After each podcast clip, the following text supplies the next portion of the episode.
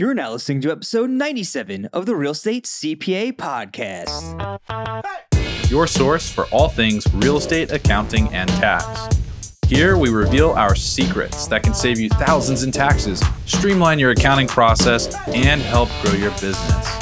Stay tuned to hear insightful interviews with industry experts, successful real estate investors, and current clients on what strategies they use to grow their business and how they steer clear of Uncle Sam. Hi, everyone. Thanks for tuning in. Brandon Hall and Thomas Castelli here today with Matt Argersinger, former stock advisor turned lead advisor of Motley Fool's Mogul and Million Acres platforms, where he helps members find today's best real estate investment opportunities. In today's episode, we discuss how Matt went from stock advisor to lead advisor of Motley Fool's real estate investment program, how he analyzes investment opportunities, portfolio allocation, and his opinion on the current state of the financial markets during this COVID crisis. We hope everyone is at home and taking the necessary steps to stay safe as COVID 19 continues to impact the nation. The Real Estate CPA has created a Slack community for real estate investors to share ideas on how to protect their businesses and real estate investments, as well as stay up to date on all the various laws and best practices as the coronavirus crisis progresses. The community has already grown to over 500 members in the last few days, and some amazing discussions are already taking place. We invite all of our podcast listeners to join the community. The link will be in the show notes below, but you can also join by visiting www.cashflowcommunity.slack.com. Again, that's www.cashflowcommunity.slack.com. Again, the link will be in the show notes. We look forward to seeing you in the community, but for right now, we'll jump right into today's episode. Matt, thanks for taking the time to come on the show today. Can you give our listeners a little information on your background? Sure. So I let's see, I joined the Motley Fool uh, about 12 years ago, and for most of that time, I was on the investing side of the business. Still am on the investing side, but that was, of course, mostly with stock investing, and that's what the Motley Fool is known for, and going back, you know, over 25 years. And recently, though, we, you know, I, I was able to uh, fortunately have the opportunity to pivot to real estate. We launched a new real estate company uh, under the Motley Fool called Million Acres, and I'm the lead analyst on that service uh, on the on the premium service we have underneath Million Acres that we can talk about. Uh, yeah, long career at the Motley Fool, and now focusing on real estate. Nice, nice. So, as someone who works for the Motley Fool as an ex stock advisor, what sparked your interest to get into real estate investing in the first place? Uh, I kind of fell into real estate uh, a little bit. My wife and I, when we were buying, shortly after we were married, this was a long time ago. I don't want to date myself, but we we were looking for a place, a home to buy, and uh, we came across uh, a property in DC. And in Washington DC, almost every townhouse or row house in the city has what's called an English basement apartment on the bottom. And uh, so it's always almost always what we call an in-law suite or a separate apartment.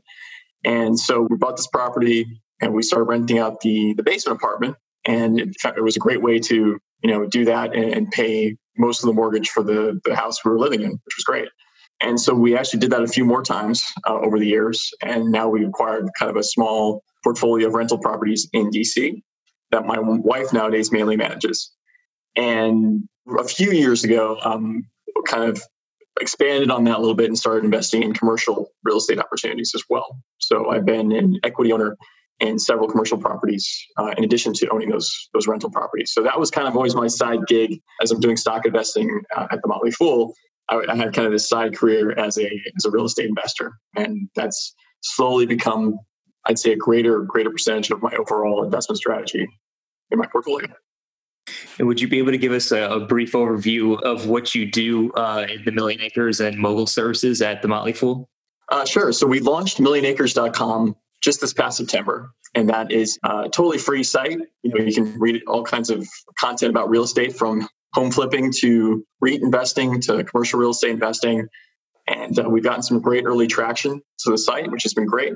And then underneath or behind the scenes in Million Acres is a service called Mogul, which is a premium subscription service. And we developed that. Uh, we launched that last year as well. And that service focuses on providing recommendations in the REIT space, public equities that are um, real estate related, as well as private commercial real estate offerings. And this kind of all really came about. You know, we we talked for many years about getting into real estate as an asset class, the Motley Fool, but there really wasn't a good way for do-it-yourself investors to actually do it until the Jobs Act, until the regulations came out, and crowdfunding became a lot more accessible. Uh, syndication became a lot more accessible in the real estate world, and so that was kind of we we looked at that and said, okay, this market's growing. How can we take advantage of it?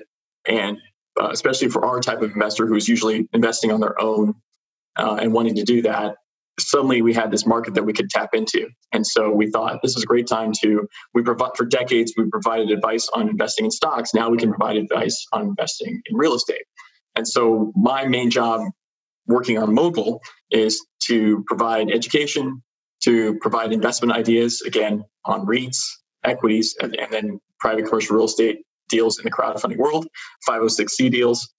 And know, really we're trying to educate our investors about this new asset class, many of which who just focused on stocks for most of their investing career. Now we're saying, hey, there's a real estate's a huge asset class. It's actually by most measures the biggest asset class in the world. There's a lot of opportunity now with with crowdfunding.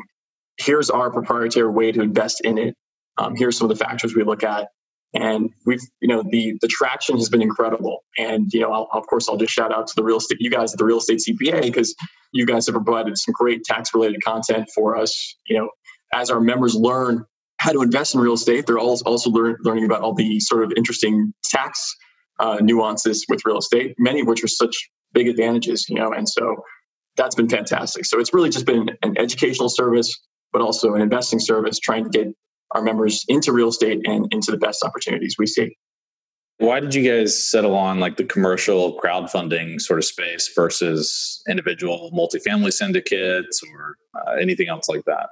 Well, uh, yeah, it's a great question. I think what going in, we wanted to we wanted to work with some of the leading platforms that were out there only because our team was small we didn't have a lot of experience. I'm probably the person with the most experience on the team. I mean, throughout actually the Motley Fool, and I don't even have that much experience, you know. And so I think it was important for us to kind of take a slow step into this and realize that there's some great platforms out there. Uh, CrowdStreet's one of them, Real Crowd, uh, Realty Mogul, to name just a few that have been doing this for several years. They've got kind of the infrastructure to do it.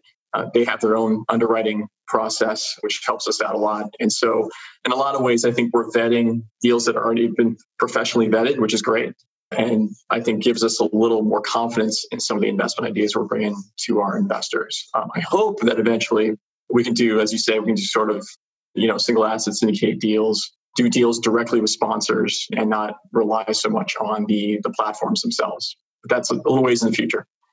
Makes sense. Makes sense. And I understand, you know, I've I've read a lot of the mogul stuff uh, on the mogul website, a lot of your recommendations, and sometimes I'm like, oh man, I wish you know I could get on one of these deals because they really are some good picks over there. Uh, I was wondering if you'd be able to give us, you know, uh, I, you know, I know there's a bunch of different uh, metrics you look at, a, a bunch of different criteria. Would you be able to like give us a quick overview of what those criteria are that you look at when analyzing a deal? Yeah, sure. So we we have what we call the mogul score, which is a score from zero to 100. And generally, we're looking for deals that score 75 or above. And that's based on several factors. Uh, one, we kind of rate the platform. So I mentioned, you know, CrowdStreet, Real Crowd, uh, Cadre, those other platforms. We tend to have a score for those as well. And that's based mostly on their track record and kind of our assessment of what they provide to the investor. And then we look at the deal itself. That's a big component of the score, which is just, you know, location of the deal, what are the demand and supply factors behind it? So if we're looking at a multifamily deal in an urban environment, let's say Washington D.C., you know, what are the supply? What's the competitive supply available in the submarket? What is the demand for that? Um, those are some of the big factors that go into that. But then we look at the sponsor. We take a pretty big look at the sponsor. What's the track record of the management team behind the deal? Have they done deals through multiple business cycles? Have they done deals within the specific property type? What's their track record look like in those deals? So that's a big component as well, how much they're investing alongside investors as a co-invest in the deal. And then we take a look at the return. We break apart kind of what are the assumptions behind the deal, looking at, okay, what are the exit cap rate assumptions? What are the what's the net operating income look like, the cash flow profile? Uh, you know, we want to make sure that the the assumptions going in are not aggressive, that they're at least reasonable, if not conservative. That helps us weigh the risk factors for the deal. Finally, we look at the macro environment you know, where are we in the business cycle? What can happen with interest rates and how much interest rate volatility affect this particular deal? we weigh those factors. And and so putting it all together we, we kind of have a, a, methodology that scores things up. And anything that scores above 75 we usually feel pretty good about. Of course we want the higher the score the better. And anything below 75 we generally tend to avoid. So that's kind of our way of going out into the marketplace and sourcing what we think are the best deals available on the uh, platforms. So when you're looking at all of this and going through it and based on the experience that you've gained and kind of developing the score and looking at all the criteria which criteria, if you had to pick one, is most indicative of success or failure when you're investing in these deals?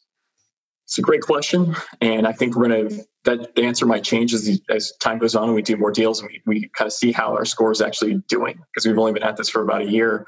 I would say if I had to put all my chips in one basket, if I only had one factor to look at, I'd probably look at the sponsor. What have they done in say the years that they've been in operation? What kind of returns have they delivered to lp investors in their deals that have become realized? You know and so shielding everything away you know what i'm looking for is a sponsor who probably has been in operation for at least 15 years hopefully through not only this recent bout of pain that we're going through right now but certainly through the, the financial crisis of 2008 2009 were they doing deals prior to that? Uh, and what kind of success did they have through that you know what kind of skin do they have in the game? Uh, things like that. I think that's you know when, when i talk about stocks and i've written about stocks for for a long time one of the big things for me was always insider ownership.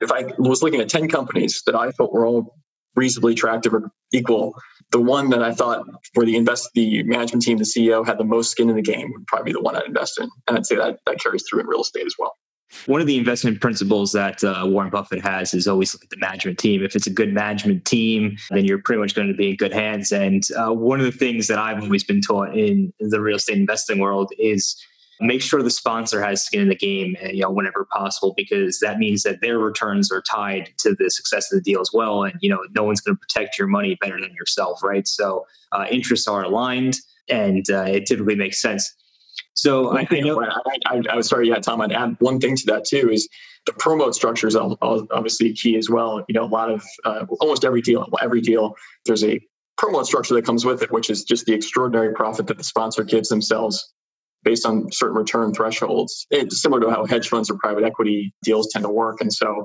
one of the things I like to look at is what's the spread between the target investor IRR, which is what the LPs are going to get, versus the project IRR, which is generally how the sponsor is going to uh, do. And uh, the bigger the spread, the worse I think the the less friendly the deal is to the investor. And so one of the one of the tricks is not only looking at sponsor co-invest, which we talked about, but just also the look for a low spread between that project IRR and the investor IRR.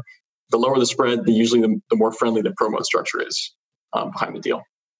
That makes a ton of sense. And so I know that um, that REITs, when you're doing re- valuing REITs, they are closer to the equities, the public equities, than obviously uh, the private real estate offerings. But how does the criteria differ when you're looking at REITs? Uh, yeah, good question. It's it's different because with a REIT, you know, you're not looking at a single asset or a small portfolio of properties. You're looking at potentially dozens, if not hundreds, of properties under one umbrella company. And I tend to think of REITs as sort of mutual funds of real estate. You can, of course, specialize with sectors and things like that, but they're, they're very diversified, which is which is great. I think again, I'd anchor on management again with the REITs. You know, one of the thing, easy things to look at is okay, how long has this management team been managing this particular REIT? What is the track record of the stock? Has it outperformed the S&P 500 on a total return basis? Has it outperformed the VNQ, which is the Vanguard Real Estate ETF, which is highly diversified ETF that's cheap to invest in and, and follow if you want to get real estate exposure. And so, if you have a management team that's been managing a REIT for, say, 15 or 20 years, and over that time, that particular REIT has outperformed those benchmarks, I'd say you have a pretty good you have a pretty good management team in place that's done well allocating capital. So I know REITs investors always tend to focus on the dividend yield and, and things like that, and have, have they raised the dividend yield every year, et cetera, et cetera. Uh, to me, the dividend is actually one of the lower, you know, least important components of a REIT, which seems weird, but I'm more focused on how the management's been allocating capital and how they've been sort of outperforming. If that's the case, then I, I have complete confidence that they're going to allocate capital well. They're going to make acquisitions at the right time. They're going to dispose of assets at the right time. They're going to decide to take on joint ventures and grow when it makes sense to do so, issue equity when it makes sense to do so. And so it's much less, I could care less if they cut the dividend tomorrow or if they raise the dividend. It's, it's really about how they've allocated capital over time. So again, private commercial world, real estate world, look at the sponsor, REIT world, look at the management team. And that's where I tend to place most of my chips. Very interesting. And I think that from our experience too, we would tend to agree with that. The sponsors can make a bad deal great or a great deal bad, right? And you have to really make sure that you understand who you're investing with more so than what you're investing in. At least that's my personal opinion on investing in syndicates and funds. Um, I, I mean, we we know sponsors that do phenomenally well in super compressed cap rate markets like San Francisco and New York City and they make more money than people in eight to 10 cap markets that are out in the Midwest or in Texas, right? And right. it's just, it, it, just depends on the, the sponsor, their experience, the operating structure. So really good stuff there. Now, I guess before I ask this question, I'm going to throw out the disclaimer here that whatever you're about to hear is not investment advice. We are not investment advisors. Uh, we know absolutely nothing and uh, you should not listen to what we are about to say at all. But if you were interested in what we're about to say, in your opinion, what is an appropriate portfolio allocation between stocks and real estate? That's a great question. I would say, you know, I'm, I'm just if I'm looking at myself on a personal level, someone with moderate experience real estate, it's more like 50 50. I certainly wouldn't start there for most investors. Uh, so, I, you know, I would say what I love about real estate in particular is, and I think a lot of investors don't understand or, or take this into account, is that if you look at the returns of real estate based on several very long term studies, the returns have been comparable to the stock market, at least on the investing side. I'm not talking about your primary home uh, or things like that, but on the commercial real estate side, returns have been comparable to the stock market, but your volatility in that asset class has been less than half. So you could almost you could make the argument that real estate is a superior asset class if you're looking for good returns with much less volatility, which makes your geometric returns look very, very good over time investing in real estate. Because of that, I tend to look at real estate as a fantastic substitute for someone, for example, who might think bonds are the right place to be allocating a lot of their portfolio. Say they're a little more conservative, so they're on the 60 40 stock bonds or maybe 80 20. I would say give some consideration to allocate a significant portion of that bond, that quote unquote bond section of your portfolio to real estate. I think you can do just as well. The yields will be better. And there are probably periods of time when the volatility, even in real estate, is, is less than it is in bonds. And so I hope that over time, the average investor looks at real estate as more of a 20, 25% portion of their portfolio. That seems to me like the sweet spot. And, you know, of course, stocks tend to be a fantastic wealth builder. We know that they have been for decades, um, even though they're down 30% the last few weeks, which has been extremely painful uh, and historic. But so having a good solid component of real estate in your portfolio, I think is is the way to go. So I would say start small, 10, 15%, but as you get comfortable with the asset class, let's get that up to 20, 25%. That makes sense. And it's funny because we've asked a lot of people this question. And the problem is a lot of people we ask are pure real estate investors. So they'll say 100% in, in, in real estate. And, uh, and look, you know, I, I, consider myself a real estate investor, but uh, I don't have 100% of my assets in real estate and I don't think I ever will. I do like that 50 50 split for some folks. Uh, but if you can get that 20, 25% exposure, I think that also makes a lot of sense too for people just kind of starting out there. Um, and again, this is an investment or financial advice. But while we're on this topic, and I know you did mention COVID, do you have any words of wisdom for people out there who are trying to stay financially sane during this COVID crisis, seeing the prices of their stocks drop, you know, like you said, 30, 35% over the last few weeks?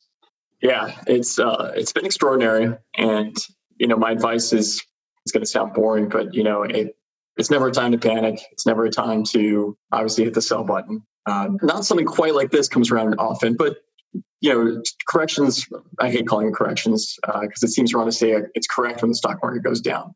But declines in the stock market, significant declines, have come about very often. I think about once a year, actually, stocks tend to drop 10%. They, have, they tend to have a 10% drop. Every few years, there tends to be a 20% drop. And then, you know, once a decade, there tends to be a 30, 40% drop. That's kind of what we've seen throughout history. Uh, this one's rare in the sense that we've essentially slammed the brakes in the economy and you can see what's happened to the unemployment figures, which are just extraordinary. It looks like something out of science fiction in terms of the amount of people, sadly, they're applying for unemployment benefits. And that's because retail outfits, restaurants, you know, of all kinds have just really had closed shop. And unfortunately, a lot of them might not come back at this this last very long time.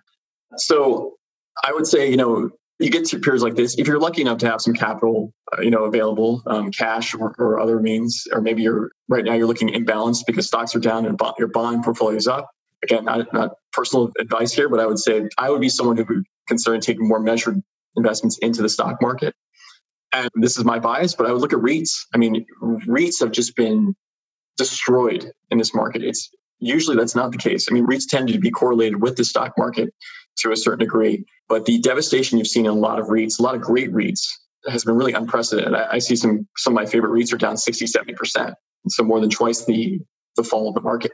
And there's great assets there. Oftentimes, as long as you're not looking at, say, pure retail or pure hospitality REITs, there's some great opportunities in the space. And so I would start to be getting a little opportunistic. One area of the real estate market, multifamily, for example, I would say probably is going to hold up a lot better than some of the other uh, property types.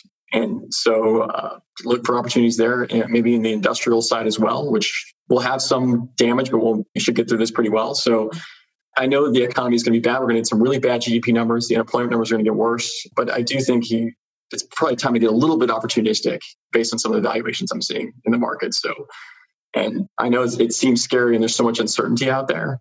And no one can pretend to see all through the dark clouds that are hovering over the economy and the markets. But I, I always tend to be a little optimistic and I look for opportunities. I feel I get interested in times like this as opposed to scared. Well, and the interesting thing, you know, you you can be opportunistic in this type of environment, but we're seeing a lot of contraction around financing across the board. And some of our clients who are being opportunistic, they're not able to obtain loans. So it's just, there's a lot of moving parts here. So you might, I, I love what you're saying. You might have to, depending on how the banks end up playing ball, you might be looking at like midsummer until they open back up fully and, and start producing that financing. But yeah, I mean, we're, we're looking at the same thing. You know, we know that there are businesses that provide professional services to folks that might not necessarily have been very well structured for something like this coming their way. You got to have a lot of cash on hand in order to weather really any storm. And we're, we're trying to band those people together and help them get through it too and, and make decisions. But at the end of the day, there's going to be opportunities to buy businesses in Q3, Q4, businesses that didn't quite make it or they did, but now they're bare bones and they need a capital injection to really kind of get back up on their feet. And at the risk of sounding insensitive, but there will be a lot of opportunities. And uh, you know, if you approach it from a hey, I can come in and really help you get the business back on your feet, or, or get this asset back on its feet, and get a home for these tenants again, uh, then I think that you're in a great spot. We also have a couple clients that are exploring continuing their capex projects. So the general advice at this point is, you know, cut everything except for emergency spending. We don't know how long this is going to last, which I do think is good advice. But we do have a couple clients who are just sitting on too much cash for their real estate or the projects that they have, and they're going, well, we were planning on using all this to do capital improvements. We might as well continue on that path. And then when the skies clear later on this year, we will have fully renovated units that will be ready to rock and roll, whereas other people won't, and they'll have to start their capex projects at that point. So, you know, it's definitely like you have to look at your own business, you have to look at your own portfolio, and you have to understand how much working capital you need to reserve in order to weather the storm. And that's going to be very different. That answer is going to be different for a lot of different people, depending on what you have going on in your own business. But if you look at that and you say, "Hey, I've got enough cash to to last, and then I've got excess cash," then absolutely, Matt, I'm, I'm 100% in. Start looking for those opportunities to invest, uh, to to pick up deals, to pick up businesses, and um, yeah, I mean, you you should absolutely not fall victim to the negative press and the fear that is rapidly or has rapidly spread throughout the U.S. Yeah, yeah, well said. I agree. And the point you made is, you know, if if you are, you know, asset to asset, you know, REIT to REIT, uh, if the ones that are well managed are going to be able to take advantage of this, either by, like you said, front loading capex that they're planning to do later, or eventually, again, depending on the, the credit markets, refinance at some incredible rates. Uh, there was a deal we just recommended, a multifamily deal in Mogul that was able to acquire HUD financing. It's a multifamily development, which you know, 40 year at a fixed rate of three and a quarter percent, which uh, the original pro forma two months ago was uh, to, for almost four percent on that same loan. And so they're coming in really well capitalized. You know, it's only a you know, 65%, I think, LTV coming in, and they've got that great HUD financing with all the the crazy contingencies that you have to have with HUD financing. So I actually feel, you know, weirdly better about the deal today than I would have done before COVID 19. Um, again, nothing's great about what's happening with the economy, but there are certain sponsors, certain deal by deal that's going to be able to take advantage of the situation. And being able to identify those is going to be key. Absolutely. I just want to add one more thing before we ask another question. Um, there's been a lot of our clients asking, you know, what they should do and stuff like this. And because we can't give advice, I can only state what I'm doing. And one of the things that I spoke to another member of our firm was stick to your retirement plan. Don't deviate from it from this. So what I've been doing is just sticking to the course, making my monthly contributions to my retirement accounts, not making a big deal. But then outside of that, looking at putting some more money in the market during this opportune time the one question I have, and again, not investment advice, just want to get your opinion on it, Matt, if you're open to sharing your opinion. Do you think this is the bottom of this crash, or do you think the market still has room to bounce down? Good question. Uh, you know, the, the, stock market tends to be a discounting mechanism. We know that, right? So, you know, is down. I, I forget the lows. I think we're down, yeah, close to 35%. Uh, Dow was below 20,000. You know, is that and I know the stock market's bounced since then, I would say we should be cautious because I think the economic damage is going to be severe. And right now, the consensus out there is that the economy is going to bounce back pretty quickly. You know, by the fourth quarter, certainly by the beginning of 2021. And so, if the stock market starts anticipating that and it does so soon, then probably we might have seen the bottom. I would argue that I still don't think we truly understand the medium to long term implications of what's happened because it's not as if everyone suddenly goes back to work or businesses start reopening in two months from now when maybe we reach peak COVID nineteen cases in the U.S. It's, I feel like there's going to be some scars that are that run pretty deep with this. A lot of, especially maybe small banks and lenders, aren't going to be they're going to demand more before lending to small businesses or restaurants, and and that's a shame. But know, that's probably the reality of it. There's going to be a lot of entrepreneurs who are going to be hesitant to start businesses, knowing that man, I could be at peak sales one month and then it goes to zero in a month. Uh, which probably won't happen again. We hope not, but that fear is going to be out there, right? So I'm, I'm a little more on sort of the U shape in terms of the economy versus the V shape. And as a stock market bond, I, you know, uh, that's the that's the magical question. Um, I don't know, but I always think about Warren Buffett, right? Uh, if you remember 2008, Warren Buffett, I think, had a great op-ed piece in October. I think it was early October 2008, where he said, I think the headline was Buy American I am or Buy Stocks I am. I can't quite remember, but he was saying, Hey, look, I'm buying stocks. But you got to remember, it took about five more months for the market to actually bottom after Warren Buffett wrote that editorial piece. And so I think this thing probably lasts a bit longer, uh, certainly through the summer before we can say, okay, there's a light at the end of this tunnel. The market's going to start discounting that and we're back up again. Great answer. And I appreciate you being candid about that. So we, we ask everybody this question. Everybody comes on the show. Uh, what is your favorite piece of technology or software that you couldn't live without? you know, I was struggling to think of a good answer um, because I have a one year old son. And so my life has changed dramatically. But I'd say before my son came around, I couldn't live without Steam, which is the gaming platform. I'm a bit of a video game person myself, and that has been totally curtailed over the last year uh, with my with my son and things I've done. And but man, there was a while where I, I pretty much was a Steam junkie, and, it, and it's weird because the beauty of Steam is that I know everyone loves the online multiplayer games, and that's what people are, are, fanatical about. I'm like, I'm the guy who's out there looking for the game that I played 15 years ago when I was in college or you know, or in my early 20s, I love, and you can go and usually you can go to Steam and find them. And the beautiful thing is, there's also a, a huge community of gamers out there that are acquiring the IP for a lot of these classical games and sort of re re-engineering them for you know modern gaming systems and modern PCs. I'm getting into the weeds here as a nerd, but uh, anyway, so that uh, I know it's not quite a piece of technology, but man, I love the platform. I love the network of Steam, and so that uh, I'm hesitant to say if my wife said I couldn't live without it, she'd punch me in the face. But uh, it is definitely one of those things that uh, I love that exists. And there'd be a hole in my heart if Steam suddenly went away. I love Steam as well. I used to have uh, I, I, had Steam back in the day, like back in 2006, and um, and I used to play Counter Strike Source on that. Loved it. That's what that's what started it all. It was like Half Life, and then Counter Strike, and then. You know, I, will admit I had uh, I had a really good Steam account. I had all the Half Life Two, the entire package back then. But then I got fancy. Me and my friends started to get fancy. Started wall hacking in uh, Counter Strike, and oh, uh, and we got I got my account banned. But it was fun. It was fun. That's great. That's great. Hope that was an okay answer. Sorry.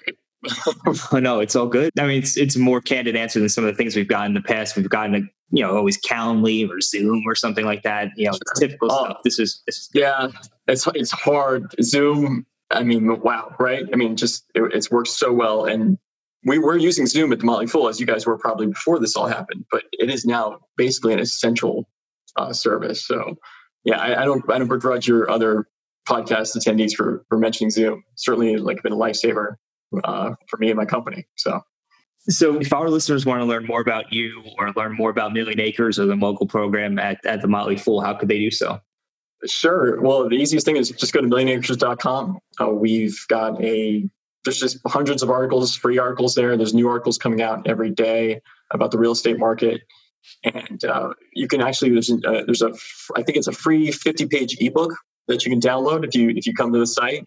And I've written a lot of content for that ebook, but it talks about just ways to get started as a real estate investor, how to look at REITs, how to think about syndicated deals. So it's it's all free content and it's all right there. So come check that out. And then if you're interested in learning about Mogul, there's some language there as well if you want to learn about our premium service and what that might be able to do for your real estate investing portfolio. So millionacres.com, check it out. Awesome, awesome. And I have to attest, like I said before, there there's some interesting deals on there. Definitely worth checking out if you're on the LP investor side. Matt, thanks again for coming on the show today and being so candid with what's going on in the stock market, sharing your opinion. Uh, we definitely appreciate that, and we're looking forward to putting this out. All right. Thanks, Thomas. Thanks, Brandon. Thanks for having me. If you haven't already heard, the IRS has moved both the individual tax filing deadline and the payment deadline to July 15th, 2020 to help combat the impact of the coronavirus and as many professional tax preparers and firms have been disrupted. Luckily, as a virtual CPA firm, the Real Estate CPA has been able to maintain operations with little disruptions. If your tax preparer has been affected and you're eager to have your tax returns prepared and filed to receive your refund, we may be able to help. Visit www.therealestatecpa.com slash become dash client to fill out a brief web form and we'll discuss how we might be able to help you achieve that goal. Stay safe out there and thank you for listening to the Real Estate CPA podcast. Thanks for listening to today's show. If you enjoyed the show, please find us on iTunes and leave us a review. You can also email us at contact at therealestatecpa.com with any feedback or topic suggestions. We are always taking on new clients, and with the new tax laws in play, you really don't want to navigate this alone. Let us help you save money on taxes with your accounting and CFO needs. To become a client, navigate to our client page at therealestatecpa.com and fill out a web form with as much detail about your situation as possible. Thanks so much for listening. Have a great rest of your week.